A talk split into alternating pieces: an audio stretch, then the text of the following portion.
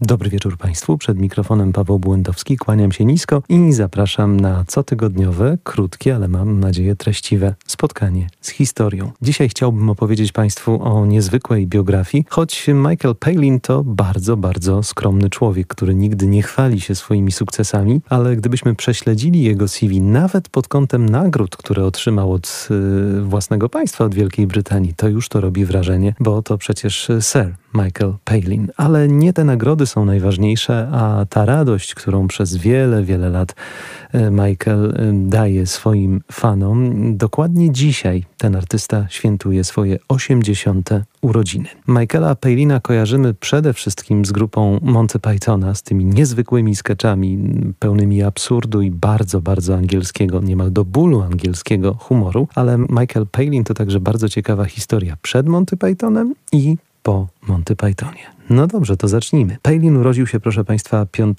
maja 1943 roku w Ranmore, Sheffield.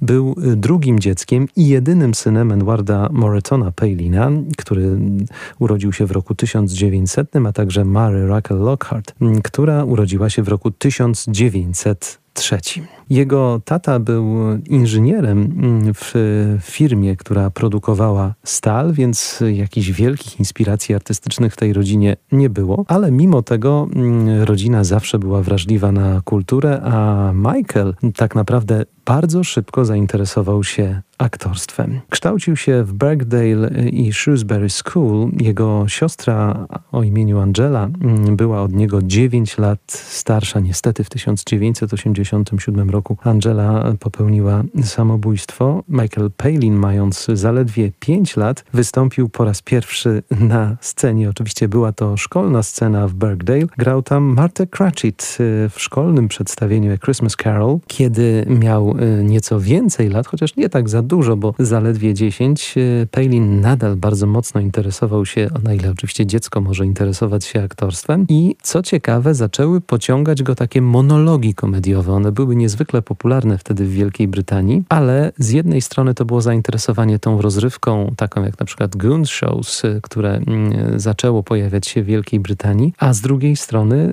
także tutaj trzeba pamiętać o tym, że ciągle w Anglii była bardzo popularna ta tradycja szekspirowska, szczególnie w szkołach, więc Michael z całą pewnością temu uległ. Zresztą w tym bardzo młodym wieku często odgrywał takie rulki właśnie oparte na twórczości Szekspira. W 1962 roku Palin opuścił szkołę w Shrewsbury i zainteresował się historią. Zaczął ją także zgłębiać w Brasenose College w Oxfordzie i tutaj zaczęła się, proszę Państwa, jego przygoda z takimi już bardziej profesjonalnymi występami. Nie, nie, nie. Jeszcze wtedy na początku nie poznał przyszłych kolegów z Monty Pythona, bo pierwszym jego artystycznym współpracownikiem był niejaki Robert Hewison, także student w Oxfordzie i oni właśnie we dwóch zaczęli pisać krótkie, komediowe przedstawionka. Tego samego roku, kiedy zaczął współpracę z Robertem Hewisonem, Palin wstąpił także do takiego stowarzyszenia, które nazywało się Brightside and Cardbrook Cooperative Society Players. No i po raz y, pierwszy mm, zetknął się ze sławą. Jeszcze w takim niewielkim wydaniu, dlatego, że otrzymał nagrodę aktorską na Copa Drama Festival. No a w tamtych latach tego rodzaju wyróżnienie było bardzo, bardzo istotnym wejściem w zawód. Występował także wielokrotnie w Oxford Review. Tam właśnie poznał Terego Jonesa. Przyszedł rok 1965, a Palin już po skończeniu uniwersytetu stał się mm, prezenterem takiego pop show komediowego, które nosiło tytuł Now z wykrzyknikiem i tutaj był to kontrakt dla telewizji walijskiej. Cały czas Palin utrzymywał wówczas kontakt z niedawno poznanym Terrym Jonesem, który co prawda skończył uniwersytet rok wcześniej niż Palin, ale równie mocno jak Michael był zainteresowany pisaniem komediowych skeczy. Pierwszym przedsięwzięciem, nad którym panowie wspólnie zaczęli pracę, czyli Michael Palin i Terry Jones, miał być taki dokument dotyczący y, seksu na przestrzeni stuleci. On co prawda nie został zrealizowany, ale Ta wspólna praca bardzo zbliżyła Palina i Jonesa i wkrótce zaczęli oni otrzymywać e, wspólne propozycje od telewizji BBC i występowali innymi w takich e, programach jak The Ken Dot Show. Tutaj należy się Państwu wyjaśnienie. Ken Dot, pochodzący z Liverpoolu, był jednym z wówczas najbardziej popularnych brytyjskich komików, ale nie tylko, bo Palin i Jones również występowali na przykład w programie The Billy Cotton Band Show czy The Illustrated Weekly HUD. To były programy, które skupiały ogromną widownię. One oczywiście charakteryzowały się takim angielskim humorem, ale nie był to jeszcze humor tak absurdalny, jak później mm, mieli pokazywać go panowie z Monty Pythona. W tamtych latach y, wokół takich programów, jak na przykład y, The Frost Report, w którym także mm, co jakiś czas pracę otrzymywał Michael Palin, skupiała się naprawdę plejada brytyjskich komediopisarzy, między innymi y, Frank Mer, Barry Cryer, także słynnym Marty Feldman, który również zrobił sporą karierę w kinie. I tutaj po raz pierwszy Michael Palin zetknął się przy pracy dla programu The Frost Report. To z kolei był program prowadzony przez y, słynnego wówczas prezentera Davida Frosta. Spotkał się Palin tam z Grahamem Chapmanem, Johnem Cleesem i Ericiem Idle. Rzecz jasna, jeszcze wówczas mm, nie stworzyła się grupa kabaretowa Monty Pythona, ale już wszystkie ścieżki zaczęły prowadzić w tę właśnie stronę. W każdym razie, proszę Państwa, i to jest y, fakt wart odnotowania, właśnie przy programie The Frost Report prowadzonym przez Davida Frosta po raz pierwszy za zaczęli współpracować wszyscy brytyjscy członkowie późniejszej grupy Monty Pythona, bo przypominam, że Terry Gilliam y, jest y, obywatelem amerykańskim, a więc y, Graham Chapman, John Cleese, Eric Idle, Terry Jones i główny bohater dzisiejszego datownika, czyli Michael Palin.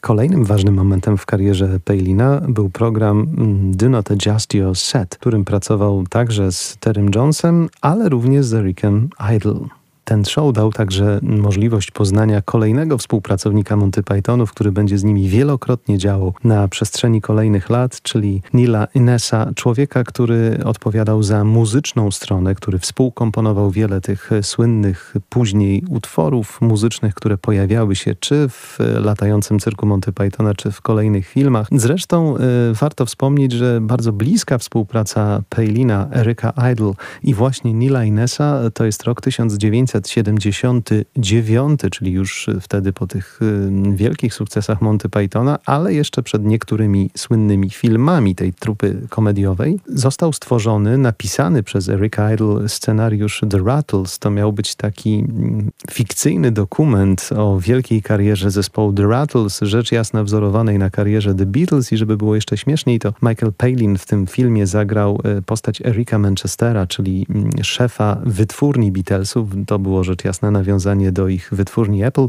który udziela wywiadu reporterowi przed budynkiem tej wytwórni, twierdząc, e, że absolutnie nie ma żadnych kradzieży w jego firmie, że wszystko tam odbywa się w jak najlepszym biurowym porządku, kiedy za jego plecami cały czas widzimy pracowników, którzy wynoszą przeróżny sprzęt biurowy.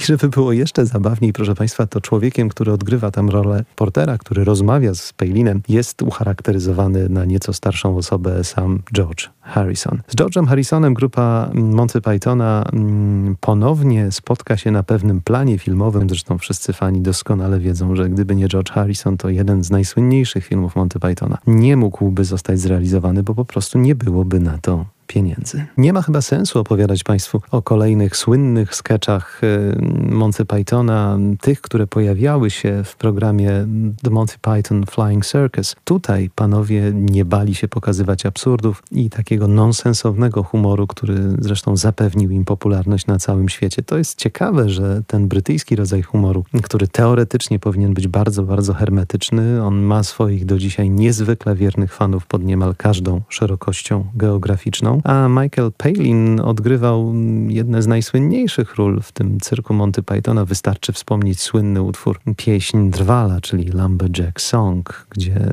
zagrał takiego neurotycznego, ale i niezbyt męskiego, jak się okazuje pod koniec piosenki Drwala. Także słynny Gambi, postać Gambiego, która powraca w niemal każdym odcinku latającego cyrku Monty Pythona. No i nie zapominajmy o słynnej hiszpańskiej inkwizycji, chociaż wiemy, że oczywiście nikt się jej nie spodziewa. Gdyby Państwo mieli kilka dni na świetną lekturę, to bardzo polecam książkę Dzienniki Michaela Palina. Z tego co wiem, ona niestety nie ukazała się jeszcze w języku polskim, ale w wersji angielskiej szczególnie polecam Państwu The Python Years, czyli, czyli ten okres y, opisywany w dziennikach przez Palina, kiedy jest on członkiem Monty Pythona, no, są doskonałym zapisem y, tamtego okresu. One także pokazują świetnie zakres współpracy pomiędzy poszczególnymi członkami grupy Monty Pythona. Zresztą Michael Palin w tych sketchach często był obsadzany jako ta spokojna osoba, która towarzyszyła na ekranie Johnowi Cleese'owi. Doskonałym tego przykładem chociażby słynny sketch o Ministerstwie Głupich Kroków, kiedy Michael Palin gra człowieka, który stara się o dofinansowanie w tym ministerstwie. Nie możemy, proszę Państwa, zapominać także o karierze zupełnie niezwiązanej z komedią, o karierze Pejlina jako podróżnika i autora książek. Pierwszy jego dokument podróżniczy ukazał się bodajże w 1980 roku. Został wyprodukowany podobnie jak latający cyrk Monty Pythona przez telewizję BBC i był to element serii Great Railway Journeys of the World. I już tutaj Michael Palin pokazał także swój wielki talent jako opowiadacza mm, o historii, o miejscach, Później przyszły oczywiście kolejne podróże, mm, udokumentowane kolejnymi filmami, ale też y, Palin dosyć szybko zorientował się, że skoro oglądalność jego programów dotyczących podróży i historii jest tak duża, że warto zamieniać te programy także w książki. Pierwsza ukazała się już w 1989 roku i nosiła tytuł W 80 dni dookoła świata, w nawiązaniu oczywiście do słynnej powieści Werna. Zresztą, co ciekawe, zdaje się, że w jednej z ekranizacji rolę Passepartout zagrał kolega Palina, czyli czyli Eric Idle. Później kolejne książki, które także odniosły sukces, to m.in. Pole to Pole z 1992 roku. Tu oczywiście opowieść o podróży na bieguny. Także Michael Palin's Hemingway Adventure z roku 99.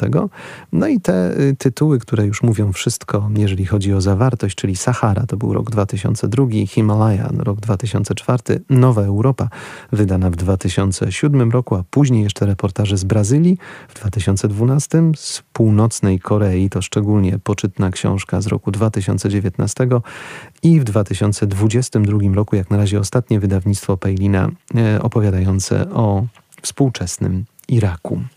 Bardzo trudno, proszę Państwa, zamknąć jest tak wspaniałą artystyczną biografię w krótkim programie. Mam nadzieję, że też te piosenki Monty Pythona, ich fragmenty, które przedstawiliśmy, sprawiły Państwu dużo radości. Niestety to są bardzo smutne urodziny Michaela Palina, ponieważ kilka dni temu, zaledwie kilka dni temu, stracił on swoją ukochaną żonę, z którą spędził ponad 40 lat w bardzo udanym związku. Oni poznali się w bardzo młodym wieku i należeli do jednych z najszczęśliwszych par show biznesu, chociaż tak naprawdę naprawdę Michael Palin zawsze gdzieś z, raczej z boku tego show biznesu stał i skupiał się tylko na tym, by prezentować swoją twórczość, a nie swoje życie prywatne i za to także bardzo go szanujemy.